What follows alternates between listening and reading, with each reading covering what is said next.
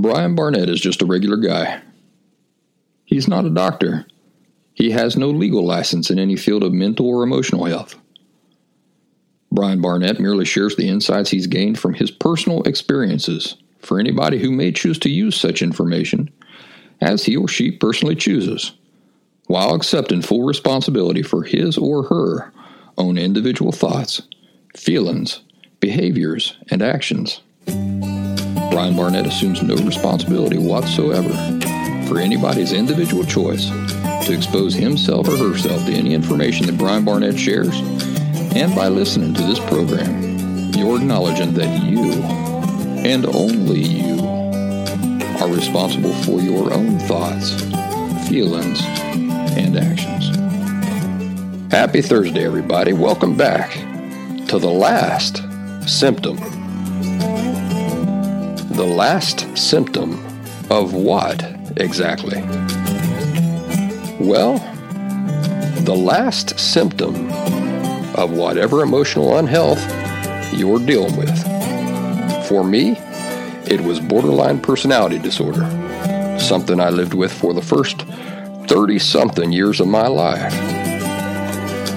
After roughly seven years, I managed to rid myself of this disorder authentically, once and for all. And now I use the insights and the knowledge that I gained from that experience to help others identify and get to the root of their own emotional unhealth. Now, I realize some of you might be mentally correct in my use of the word unhealth, and I'll get to that here in a second. But before I do, I'd like to encourage you to visit thelastsymptom.com. There, you'll find the growing free resources that I make available. Additionally, while you're there, you can contribute to my work if you'd like, and even schedule one on one appointments with me. That's at thelastsymptom.com.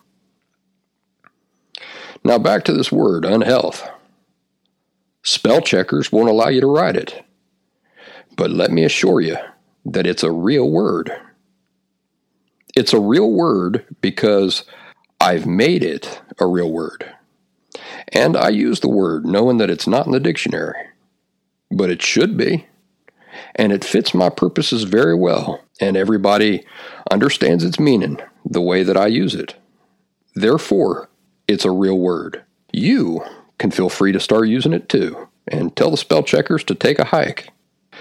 You know, a huge part of my escape in borderline personality disorder was coming to the realization that a lot of the professional community is incompetent, and then making up for that incompetence myself.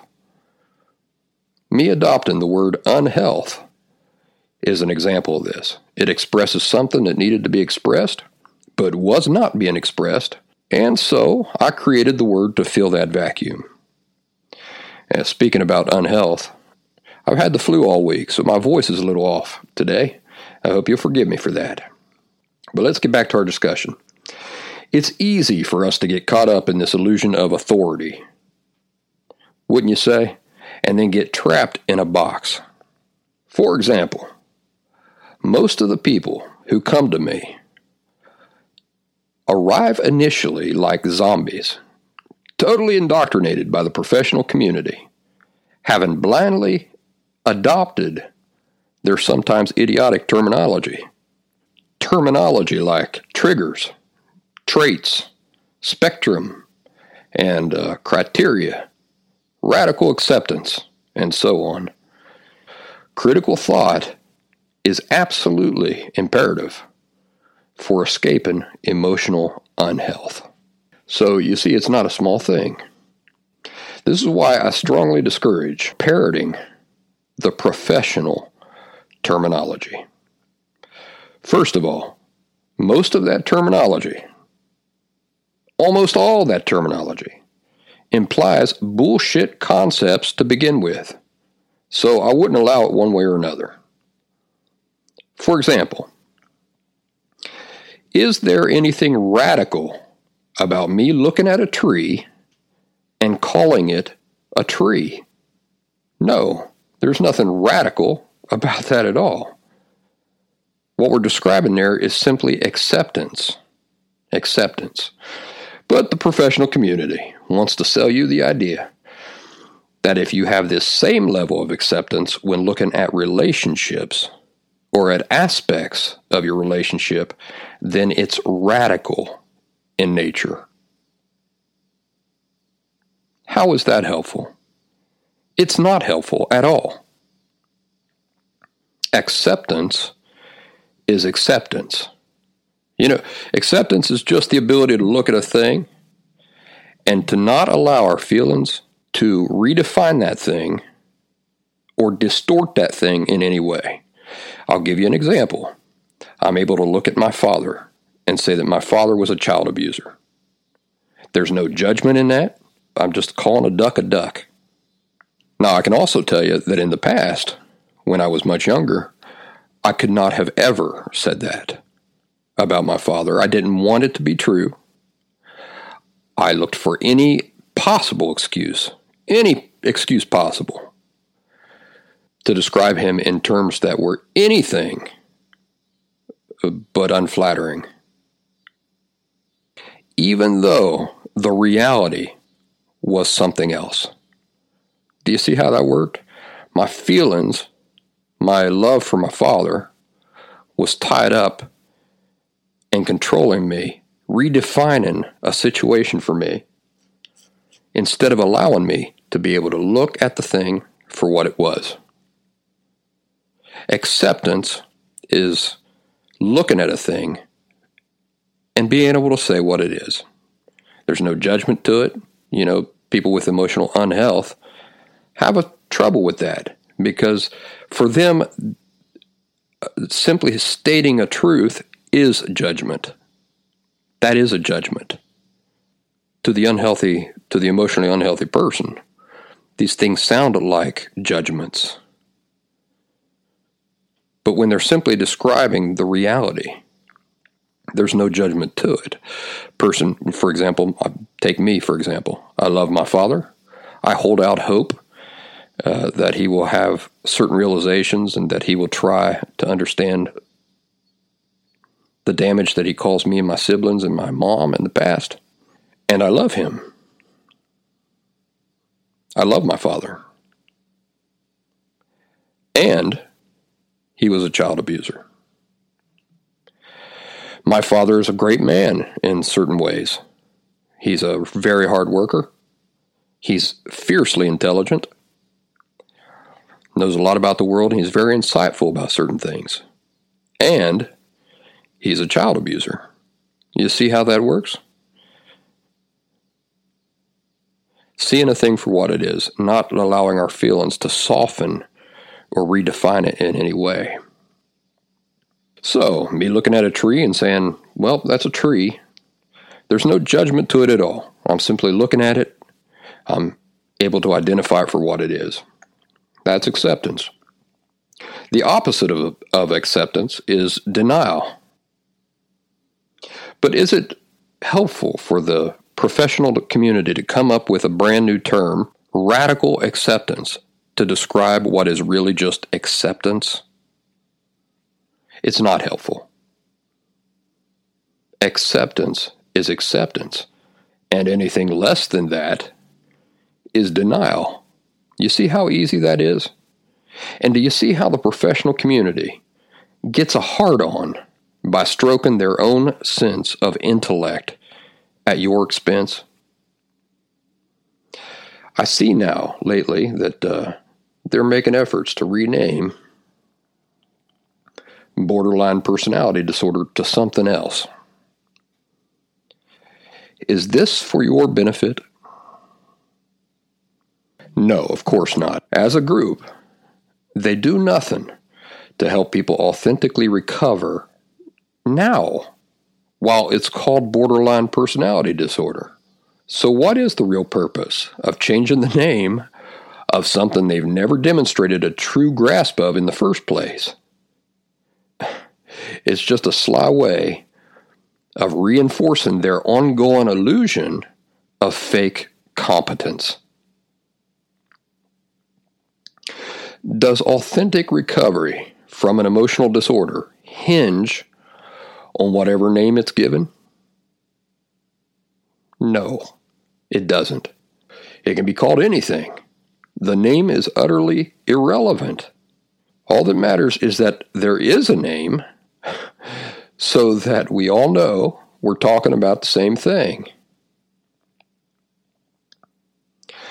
So, the professional community, who does nothing but confuse people because they don't genuinely know what they're talking about, just as people start to feel like they're getting somewhere, what does the professional community do?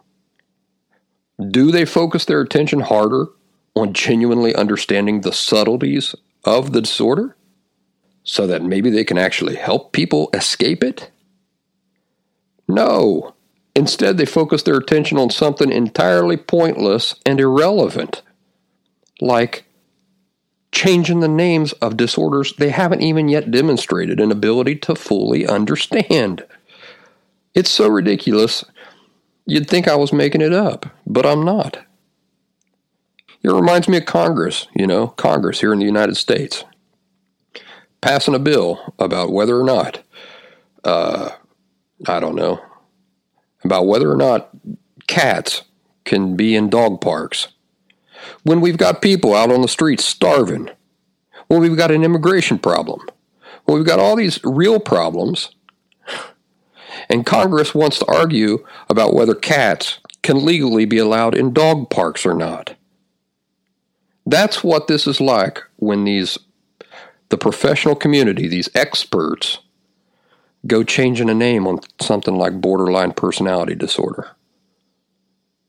Leave it the way it is. Everybody already knows what it is. We, the name does not matter. What matters is are you helping people get rid of that disorder or not? Are you do you genuinely are you genuinely able to demonstrate an intimate understanding of the subtleties of that disorder? And the answer is no, they, they can't do those things. So what do they do instead? They go passing a law so that cats can go be in dog parks. It's so ridiculous. But a second reason I don't allow people to parrot the professional community's terminology, apart from most of it downright endorsing subtly false ideas, is that when people speak this way, using the professional community's terminology, it reveals to me that a person is not using their critical thinking. They've simply embraced blindly and conformed, and they're now repeating those terms almost as a reflex. If you're using the terms of the professional community, I can almost guarantee that you do not understand the emotional disorder you're dealing with. I can almost guarantee it. All you have is a superficial understanding of things, and that is not going to get you anywhere. And you using this terminology from the professional community is keeping you locked into that mindset, a superficial mindset. You know, superficial means just the surface. When we talk about profound things, we're talking about under the surface, understanding a thing deeply. So when I hear people talking like that, it tells me they're not using their critical thinking. I want you to use your critical thinking. When people use their critical thinking, what I see instead, instead of them parroting the terminology of the professional community. What I see them doing instead is describing things using their own natural words. They speak like real people speak. Like if you were talking to me out in the street or you're talking to your neighbor, that's how I want you to be able to talk about what it is you're dealing with.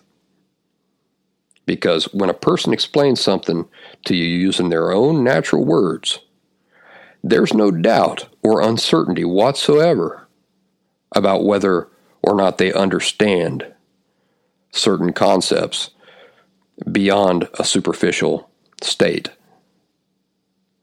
You know what I'm talking about. In fact, I was reading an article the other day. Uh, let's see if I can find this real quick. I read about a quarter of it and I said, this guy just likes the smell of his own shit. And I, I closed it down. I mean, the article was kind of interesting. I was learning a few things, but uh, just the language he was using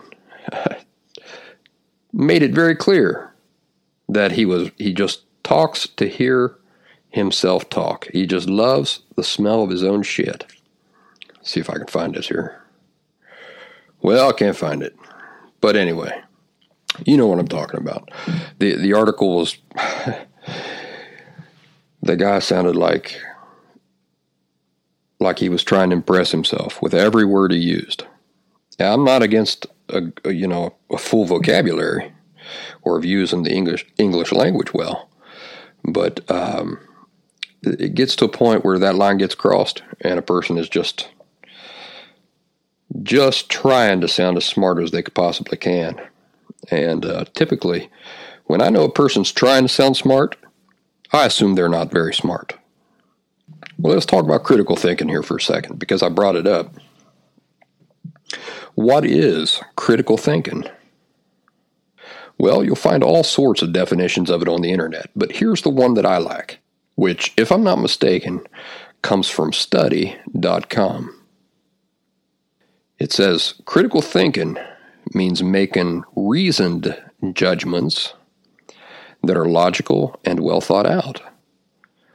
It's a way of thinking in which you don't simply accept all arguments and conclusions you're exposed to, but rather have an attitude involving questioning such arguments and conclusions. And uh, this reminds me of the poem Song of Myself by Walt Whitman in his collection Leaves of Grass. It goes like this Have you practiced so long to learn to read? Have you felt so proud to get at the meaning of poems?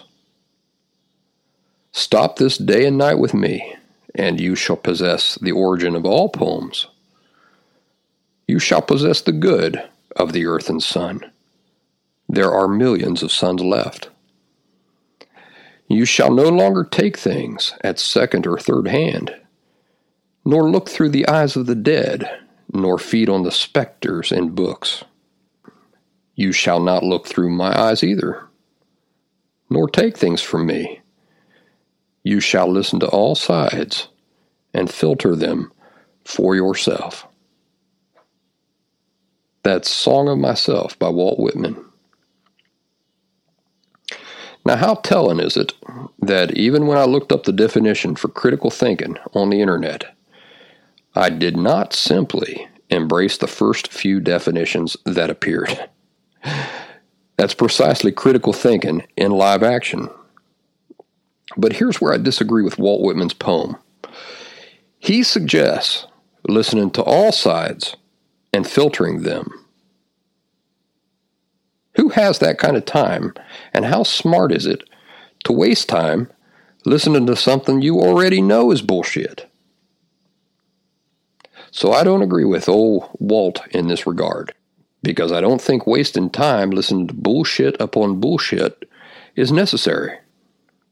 Isn't it true that if we have some common sense enough to know what to look for, in other words, if we've got some identifying traits to look for, then we don't have to entertain every single worthless source of information.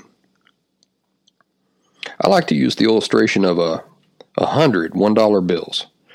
Imagine we've dumped 100 one dollar bills out onto a table. And I tell you that every single one of those dollar bills are counterfeit. They're not real. However, one of them is real.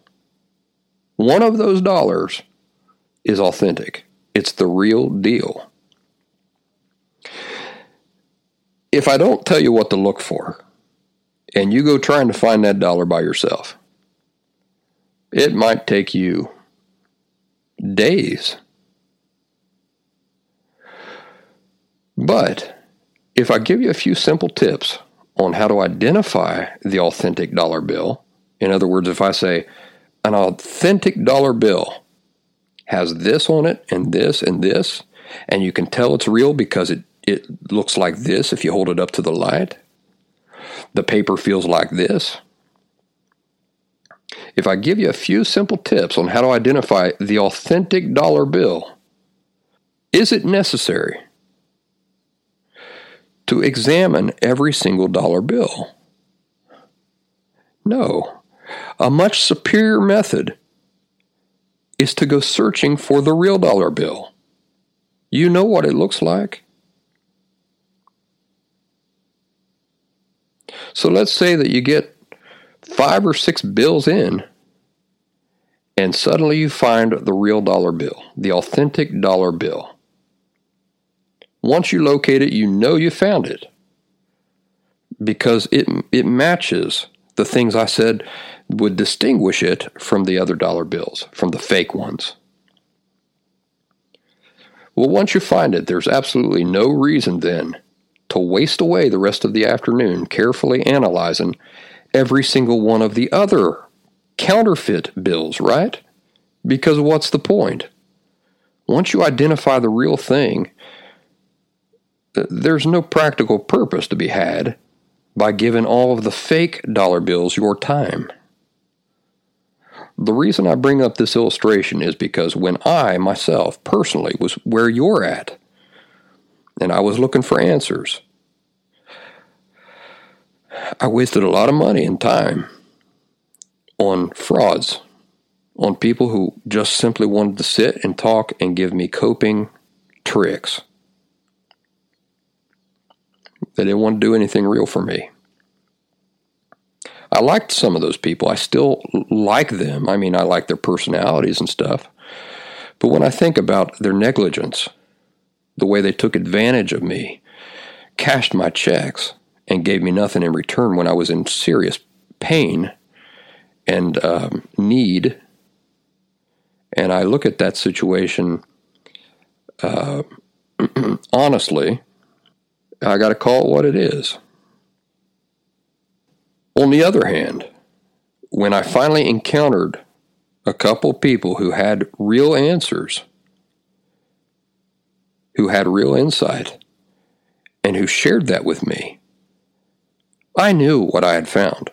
I knew what that what they were telling me was constructive and helpful and accurate.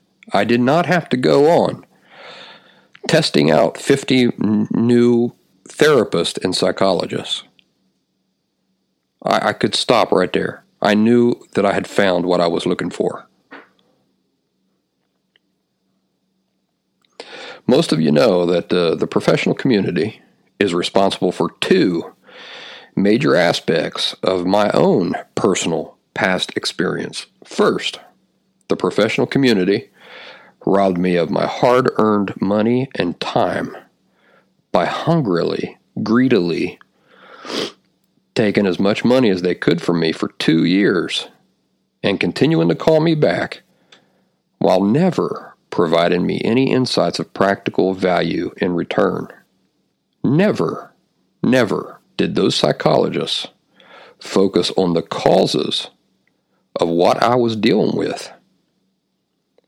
Instead, they gave me pointless, superficial coping tricks that absolutely anybody, anybody can read out of any book in, in any Barnes and Noble or any library. You don't have to go to school for six or seven years to learn that superficial nonsense.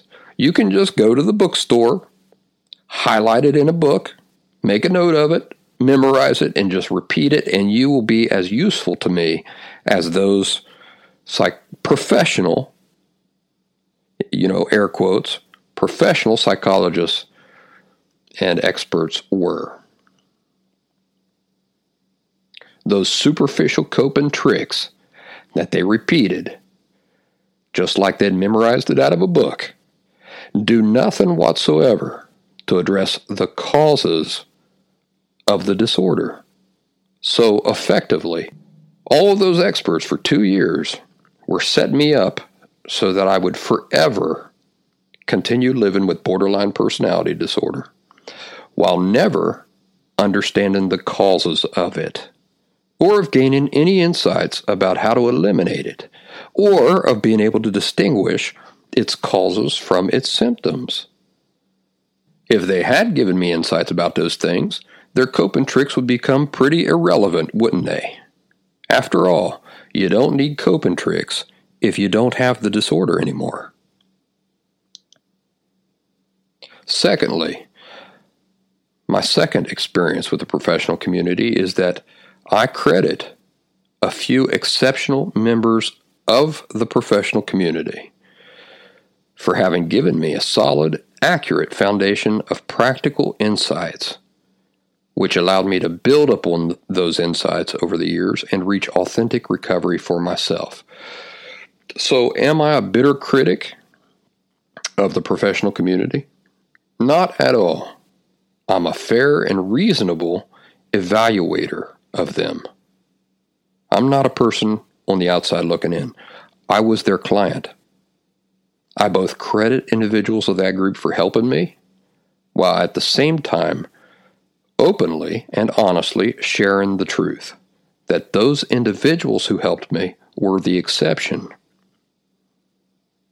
This is why I go to great lengths to distinguish between the professional community as a group, as a group, and the individuals who make up that group. As a group, the group is inept and incompetent. But there are individuals within the group who are extremely competent and extremely helpful, and I am in their debt. You've probably heard the expression if you want something done right, you got to do it yourself. Well, that's pretty much the situation I found myself in. A natural result of me identifying and realizing this incompetence. And, you know, there was some acceptance in there. I had to accept that these people are just people. They're not superhuman. They, they don't have superhuman intelligence or knowledge or anything like that. A natural result of me identifying and realizing this incompetence and then making up for that incompetence is that I had to invent brand new terms to talk about certain recurring aspects of emotional health and emotional unhealth. But that's not all. I also had to come to reject other, popularly embraced common terms that subtly contribute to people's ongoing emotional unhealth that obstructs them from escaping it. Because what is the cure to emotional unhealth. The cure to emotional unhealth is three things it's accurate education or information combined with personal, genuine desire. That's two things. Then you sprinkle in the very last ingredient insight. And there you have it. The one and only true recipe for authentic recovery from emotional unhealth. What is a fundamental feature of emotional unhealth? Think about it for a second, okay? What is a major aspect of emotional unhealth that first makes a person emotionally unhealthy in the first place, but then also prevents them from escaping that emotional unhealth? Well, it's this. This is the major aspect that I'm alluding to. Subtle misconceptions about feelings, self, and life. So let that simmer for a minute. Subtle misconceptions about feelings, self, and life are the entire cause of emotional unhealth to begin with. That sentence right there might be something that you want to make a note of and think about. What is emotional unhealth if we had to define it very simply? You know, we could easily spend an hour talking about how emotional unhealth behaves, how it behaves, but that's not the question, is it? The question is, what is emotional unhealth itself. Emotional unhealth is what naturally results from living with subtle misconceptions about feelings, self, and life. What does subtle mean? The word subtle and the word nuance are two words I use often and should never be taken for granted when I do. Why not? Because if something is in your face and obvious, it is easy to see and to avoid or to run away from. Why are emotional disorders so difficult to escape from? Is it because they're based on obvious things? No. It's because they're based on subtle misconceptions, subtle. The entire nature of its causes are subtle. They're not in your face. They're not obvious. No, it's true. There ain't anything subtle about its symptoms all the time.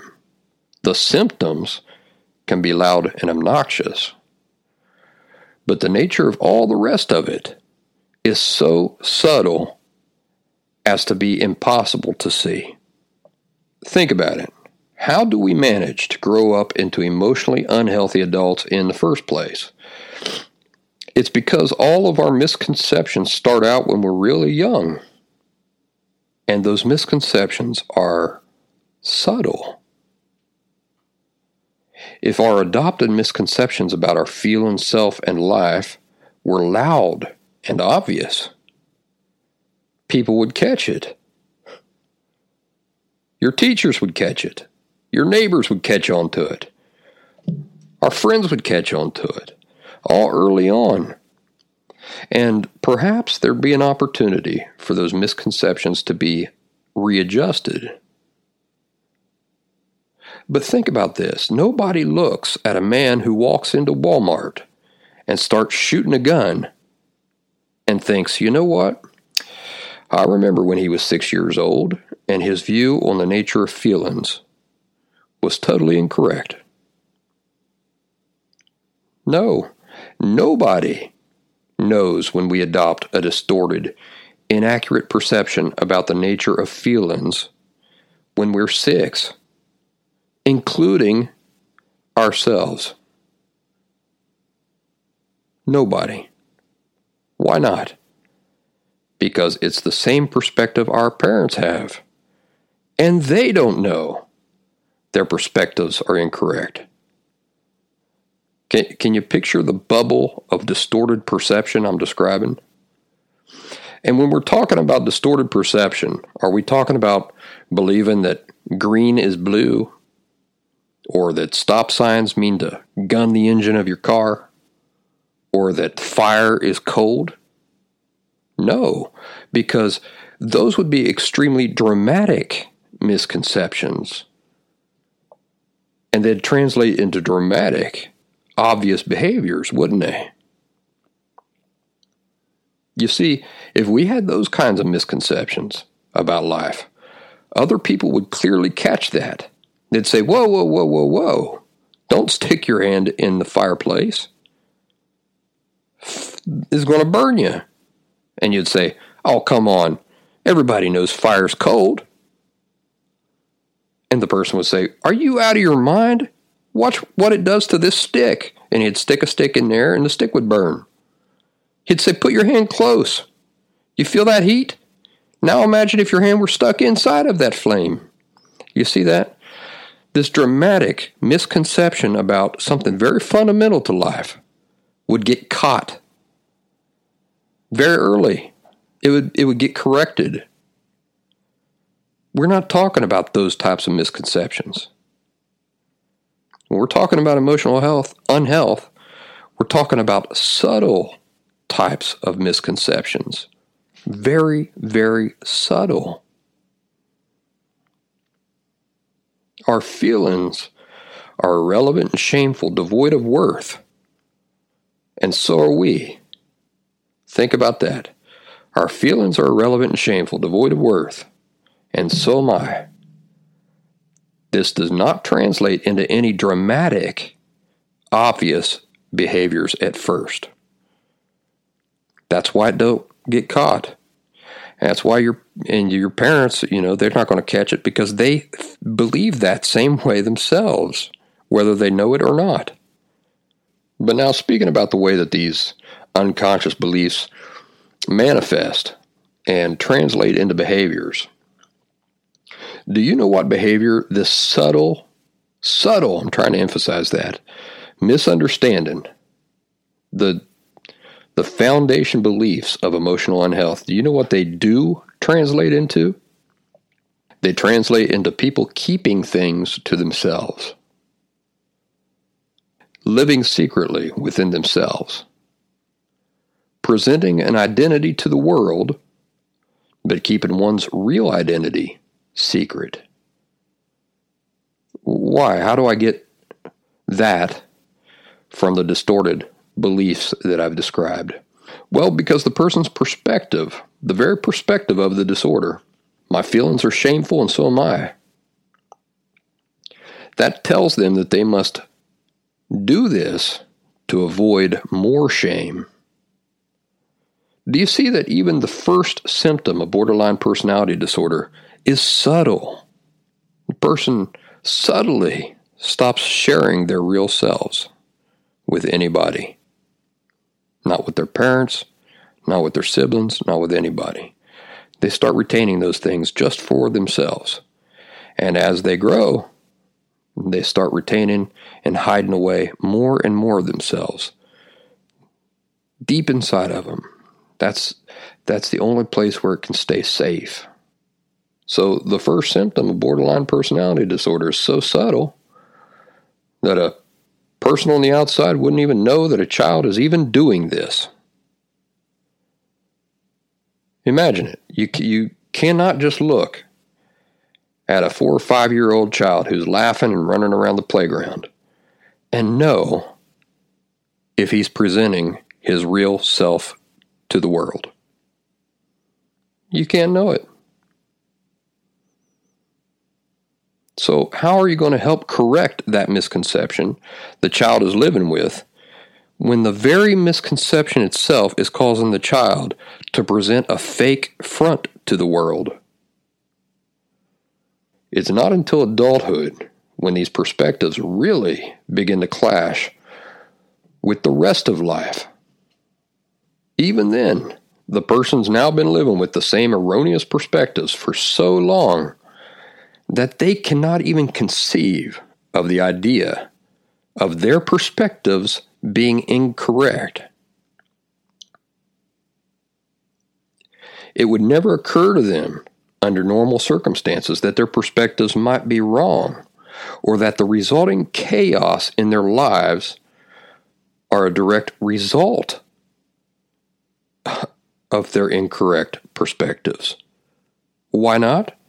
The answer again is something unbelievably subtle. Because another direct result of believing our feelings are inherently shameful, devoid of worth, and so are we, is that we interpret the negative consequences or the natural disharmony we experience in life from these erroneous misconceptions as simply being confirmation that we're inherently broken. Do you see that? I am inherently defective. I, am without worth. I am a piece of shit. Something bad happens to me. What? How do I interpret that? Yep, there you go. Just like I already knew. I'm a piece of shit. And that's why that happens to me. You see that wheel goes round and around? Unbelievably subtle thinking subtle misconceptions. A normal person would look at something that they're doing, which always ends up in a way that they don't want it to, and they'd say, Man, I'm doing I must be doing something wrong here. I'm going to analyze what I'm doing wrong, figure that out, and then I'm going to try to do it differently, entirely differently. But do people with emotional disorders do that? No. It never even occurs to them. It, even being a person that was in that situation and now being a person who's not in that situation, it still boggles my mind. Why did it never occur to me? Well, it never occurred to me because I thought my perspective on life described life as it really is. I thought my perspective on life was real life. Who's going to question that? Do you see that even that scenario, it's so s- subtly hard to break free from that? Things going wrong is exactly what their subtle misconceptions about reality predict. So, their perspectives on life clash with reality. They're, they're disharmonious. There's no harmony there. It's like a map. You're, you're following a map that is giving you wrong directions, and you end up in a cornfield. Is the person crazy because they ended up in the cornfield? No. They were they were simply following what they thought was good information or what their perspective that this mapping app was going to give them correct directions. They end up in a cornfield. Now, an emotionally healthy person would say, Well, clearly I'm in a cornfield. The mapping app is wrong. I'm not using that mapping app anymore. But does the emotionally unhealthy person come to those conclusions? No, they don't. They go right on trusting that mapping app. How sad is that? It's all they know. They don't know that there are any other mapping apps out there. It's, it's really sad. Everything about emotional disorders, everything about borderline personality disorder is subtle. Subtle.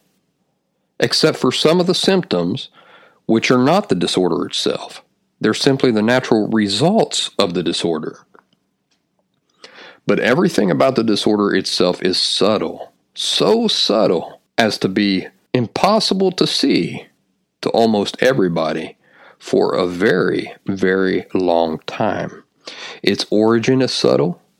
The way it affects the people who have it remains subtle all through childhood, even to close friends and family. They don't they don't even see anything out of the ordinary. We already talked about why the family don't see it because they've got the same perspective. From their perspective, the child is seeing the world exactly the way it, they should be. People grow up. They even marry other people. They get married to women and men who themselves are unable to perceive anything obvious out of the ordinary with that individual. That's how subtle we're talking. When people finally get lucky and events finally conspire against them to force them to re examine some of these fundamental beliefs that they laid down years and years ago, sometime between when they were born and five or six years old, when they're finally forced to re examine some of these fundamental beliefs, even then, the causes, not the symptoms, but the causes of the disorder, are not loud and obvious things. Instead, they're very subtle things. They require deep thought and examination, even when presented with the truth of what they're dealing with. Many people reject it out of hand because they only give things surface consideration. They don't think to analyze it below the surface. For example, just this week, I got a message in response to an article I had written about the causes of anger in people with borderline personality disorder. I wrote that the anger of people with borderline personality disorder ties into the two distorted core beliefs of borderline personality disorder. The, the two distorted core beliefs which I've already described, but I'll describe them again. It's that the individual secretly believes, unconsciously believes, that they are inherently without worth and that their feelings are inherently uh, without worth. That the individual is devoid of worth and shameful, and so are their feelings. And I explained how these beliefs naturally translate into inner anger and frustration. Now, did the person who wrote to me take a few moments to chew over what I had explained and do some thinking beyond that until she could see it for herself? No, she didn't. She wrote this Not all of us are like that.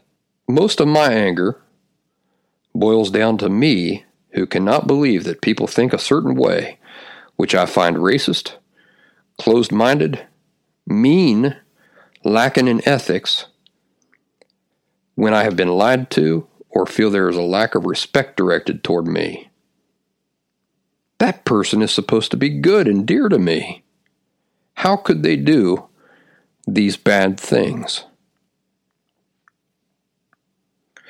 What is she missing? What is going right over her head? What she's missing is the fact that most of her friends are probably not not mean racists who lie to her and who disrespect her. But you can see how the two distorted core beliefs, which I defined just a moment ago, easily allow her to interpret her friends' behaviors and perspectives that way. Of course, she thinks her friends are disrespecting her, and it makes her angry. That's exactly the sort of treatment she, as a person who lives with the belief that she is a shameful piece of shit, expects. Of course, everything is racist. The fundamental perspectives that she lives with insist that she interpret everything that way. Of course, she thinks her friends are lying to her, even when they're not lying, and they simply misunderstand or they just make a mistake.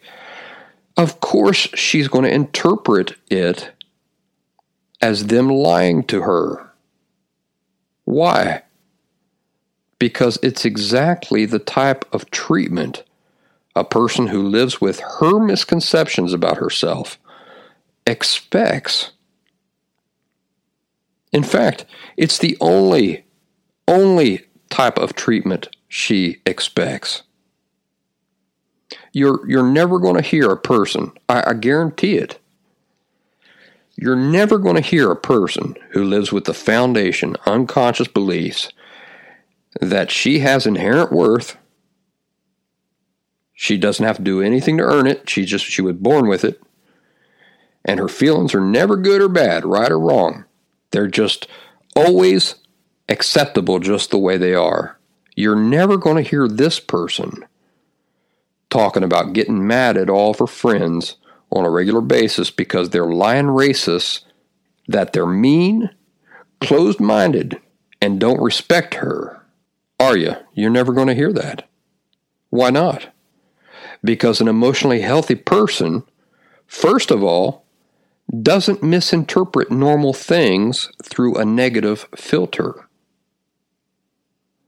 The emotionally healthy person also does not take everything as a personal affront or offense because she's secure with herself. But do you see how, in my article, I had placed the chance for this woman to really learn about herself right there at her feet. And she instead skimmed the surface and did not go any deeper. And therefore, she missed an opportunity. She was not willing to stop and connect a few dots. And so she missed a wonderful opportunity to know herself better, to know where those things are coming from, that anger. She missed out on a subtle but profoundly important insight about herself and about why she is the way she is. She, she went, you know, I've talked about the why exercise in the past. You say, all right, I, I have this opinion or I feel this way about a thing. And you say, well, okay, why?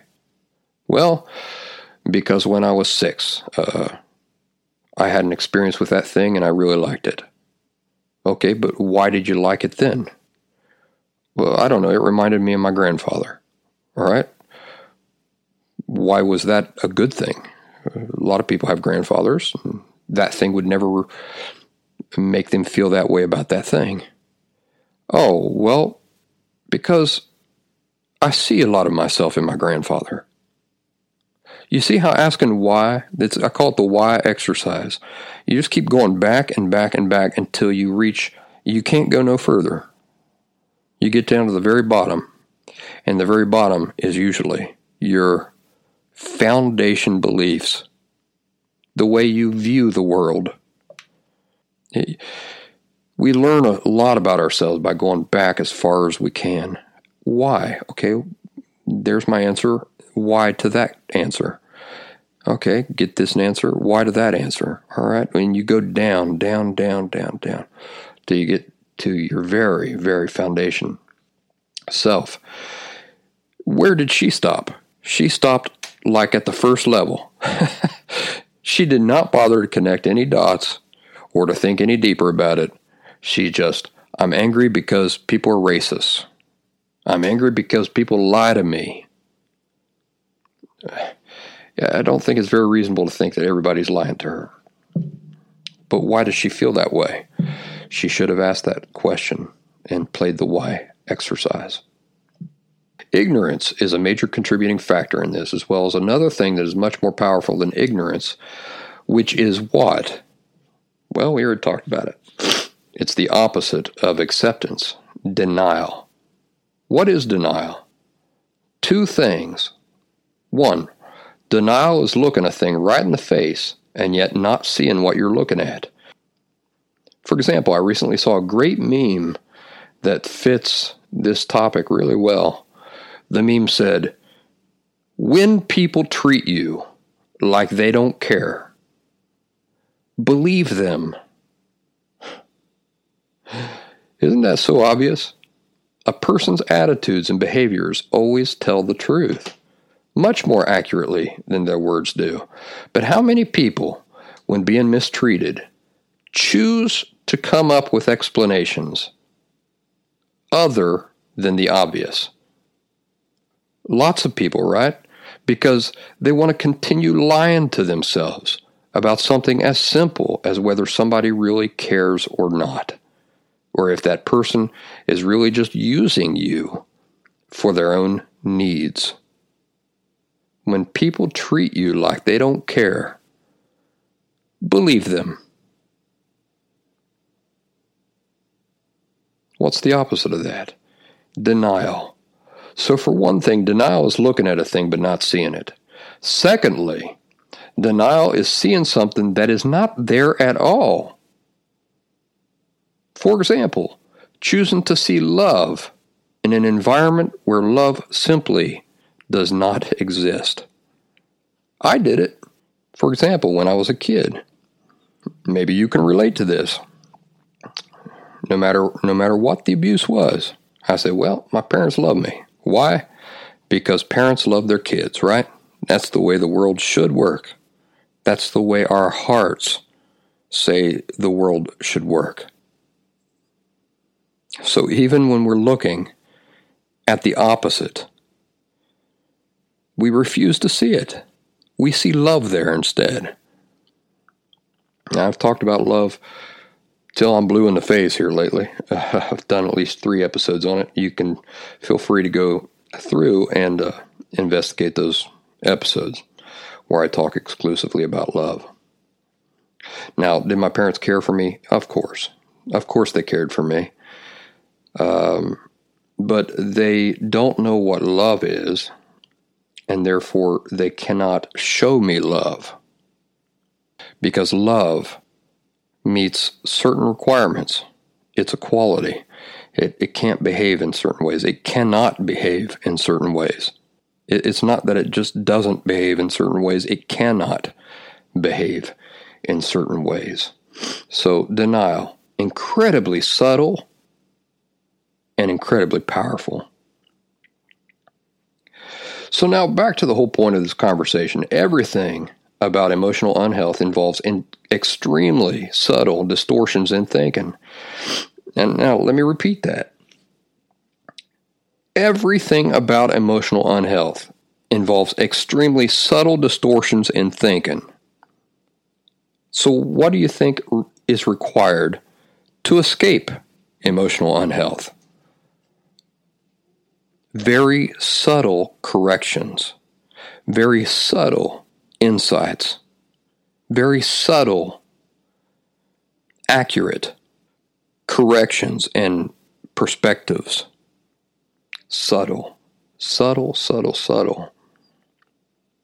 Now, imagine that the person who is trying to escape emotional unhealth reaches out for information, and that the information that they find, that the professionals and the experts provide, is in itself subtly distorted. Uh oh. Now you might be beginning to understand my disgust with much of the professional community. When they lazily refer to emotional disorders, emotional disorders, as mental health issues, is this insignificant? No, it's not. Because it's a subtle but blatant lie. The person trying to recover from borderline personality disorder, for example, is told what they're dealing with involves mental health or mental illness. So, what is the only natural conclusion that the client or the sufferer arrives at? That borderline personality disorder or whatever emotional disorder that person's dealing with involves a malfunctioning brain. Right? Think about it. Mental illness. Mental illness. Does borderline personality disorder or any emotional disorder involve a malfunctioning brain? It does not. Your brain and its functioning ability has absolutely nothing to do with emotional disorders at all. I've already explained what emotional disorders are. They're subtle, learned misconceptions about feelings, self, and life that create disharmony or disorder with the reality around you. To illustrate it, it's no different than following a GPS that has outdated or erroneous maps, you're going to end up driving into a cornfield. And it's not because your brain is malfunctioning or you're crazy. It's because you're operating on erroneous information, and that erroneous information is clashing with the reality you're trying to navigate in. There's no other possibility except for disorder to result from that. You're going to end up in a cornfield, or you're going to end up in a dead end street, or you're going to end up at a store that doesn't exist anymore. So, does borderline personality disorder, does emotional unhealth have anything at all to do with your mental health? Does it have anything at all to do with your mental health? No. It entirely involves your emotional health. But good luck finding absolutely anybody in the professional community at all who understands this distinction as well as understands the significance of using this terminology in a responsible way that accurately communicates the reality of what people are dealing with and therefore allows them to accumulate these accurate corrections to their subtle misconceptions, and escape emotional disorders once and for all. You see, the disorder already involves subtle misconceptions. And then all the information on the subject that you go to for help does what? It feeds you subtle misconceptions, half truths. The only way to escape all this is one, being willing and wise enough to accept that a lot of these celebrated voices on this subject who are blindly recognized as having the answers are instead contributing to a broader campaign of subtle lies and misinformation rather than helping people avoid it. And two, recognizing that these subtleties matter. Yes, they matter very much. It is no small thing to use terms like triggers. It reflects it reflects a distorted false perspective on what's really happening. Until you reject the term, you are encouraging yourself to remain in that distorted, totally false mindset. By the way, I won't rehash all of it here because anybody who's interested in, on this subject can go back and hear me explain why triggers are bullshit. That term is is bullshit. But I just wanted to add something here because somebody in my group asked about it this week. There is no such thing as triggers because triggers implies that external things are responsible for your feelings, behaviors, and decisions, and that's just not true. You're a self contained machine, and nothing external can generate what happens inside of you. Do you know who the only thing that is that can? You, yourself. You're the one. You're in total control of everything inside there. But it is true that external things can trigger or influence our thoughts. This is why I have never said that you have a choice at all times about what you think. Instead, I have always made the subtle, accurate statement we each have total control over what we choose to continue thinking about. And I'm going to add here how we think about something. In other words, our perspective on anything. The reason this is relevant is that all of our feelings come from our thoughts. You know, when I say thoughts, that includes memories, it includes perspective. Memories and perspective are just thoughts. So even though nothing external that, that is outside of our body can initiate our feelings, because it's our thoughts that do this. Our own thoughts generate our feelings. External things can cause ideas to come into our minds. Right? You look at a poster, there's a beautiful woman, you might think sexy things. Even so, we have full power over whether we ourselves will continue thinking those things. We have the ability to identify those thoughts and choose if we're going to continue thinking those things or if we're going to turn our thoughts somewhere else. We even have full power over how we choose to think about a thing, how we want to perceive it. You know, we see the poster of the sexy girl in the bikini, we can say, oh, God, what a slut. Or we can say, you know what? What a slut. Wait a second. Uh, you know, she's in her 20s. She looks good. She's probably just enjoying her youth. I would probably have done the same thing. So we have full power over how we choose to think about a thing. We can think about it as good or bad, as a neutral thing, or as a sad thing, or as a painful thing, or as a painful yet constructive thing, as I do about my experience with my crisis with borderline personality disorder. You see? Do you see how even here the details and their implications are subtle? Subtle is the name of the game. So, shame on the professional community, the institutions and groups who are entrusted with people's emotional health. They're entrusted by society with people's emotional health and with educating people about these subjects. So, shame on them for their complete inability as a group to first value the importance of accurate subtlety and to pass those insights onto their clients, which could mean true a true cure for them. Instead, what, what do they embrace?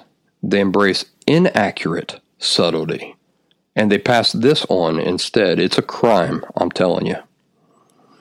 In your own work, please pay attention to subtleties. Try hard to understand the nuances and their implications. Dedicate time to ruminating over these things. They're going to help you very, very much in your ongoing efforts to permanently and authentically recover from whatever emotional disorder it is that you're dealing with, to fully understand it intimately and therefore escape it. Okay, winding down here, I wanted to share a poem with you that I wrote a couple years ago because it's been a while since I've shared any poetry with you. I might have even uh, shared this before, I don't remember. But it's a poem I wrote, so it's a Brian Barnett original. And it's called The Lie. I wrote it in May 2017. The Lie by Brian Barnett. And how faintly I recall you. Gloomy night, pines over lane. Gray moonlight dripping through the clouds and falling rain. Spilt words upon your glassy skin. Shared years come multiply. Wet vows of all the love within. Such humid, earnest lies. Space time secrets soon revealed. Spry end to passion's fast. Polaris in a cornfield would found it long at last. Nova birth, hello farewell each pulse a stellar breath. Intensity in the stairwells on our hike to sudden death. Love making on a mountain, the constellations in your eyes. A permanent camp to rest herein, all cosmic spiraled lies.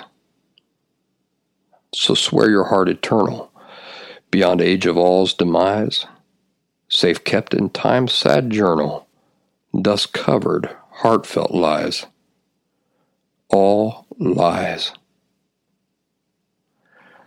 The Lie by Brian Barnett, May 2017.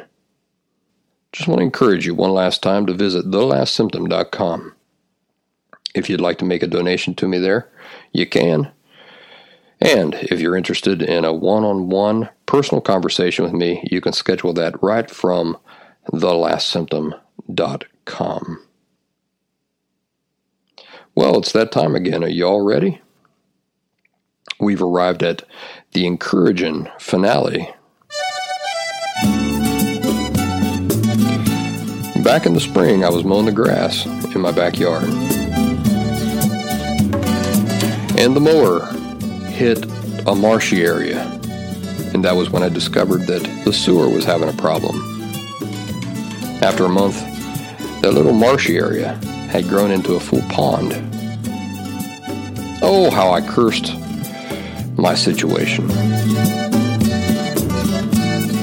So I called the plumbers, and the plumbers come out and they fixed it.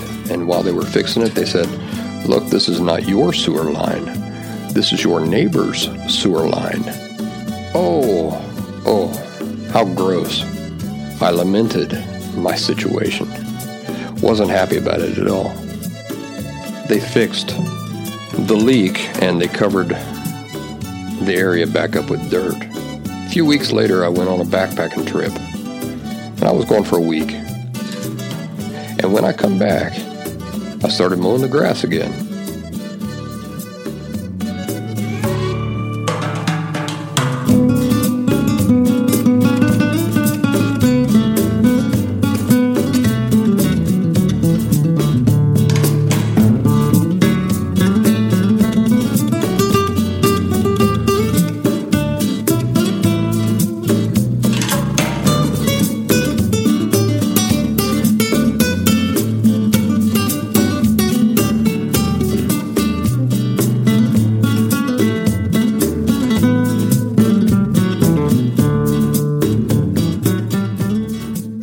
I got to the area where the sewer break had been, do you know what I found?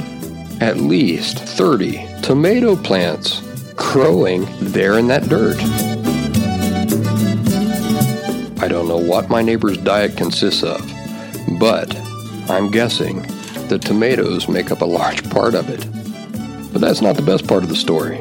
The best part of the story is that in the spring, I was really, really hoping to plant some tomato plants, and I never got around to it. Now, I have more tomatoes than I know what to do with. Out of my misfortune, one of my desires for this summer became fulfilled.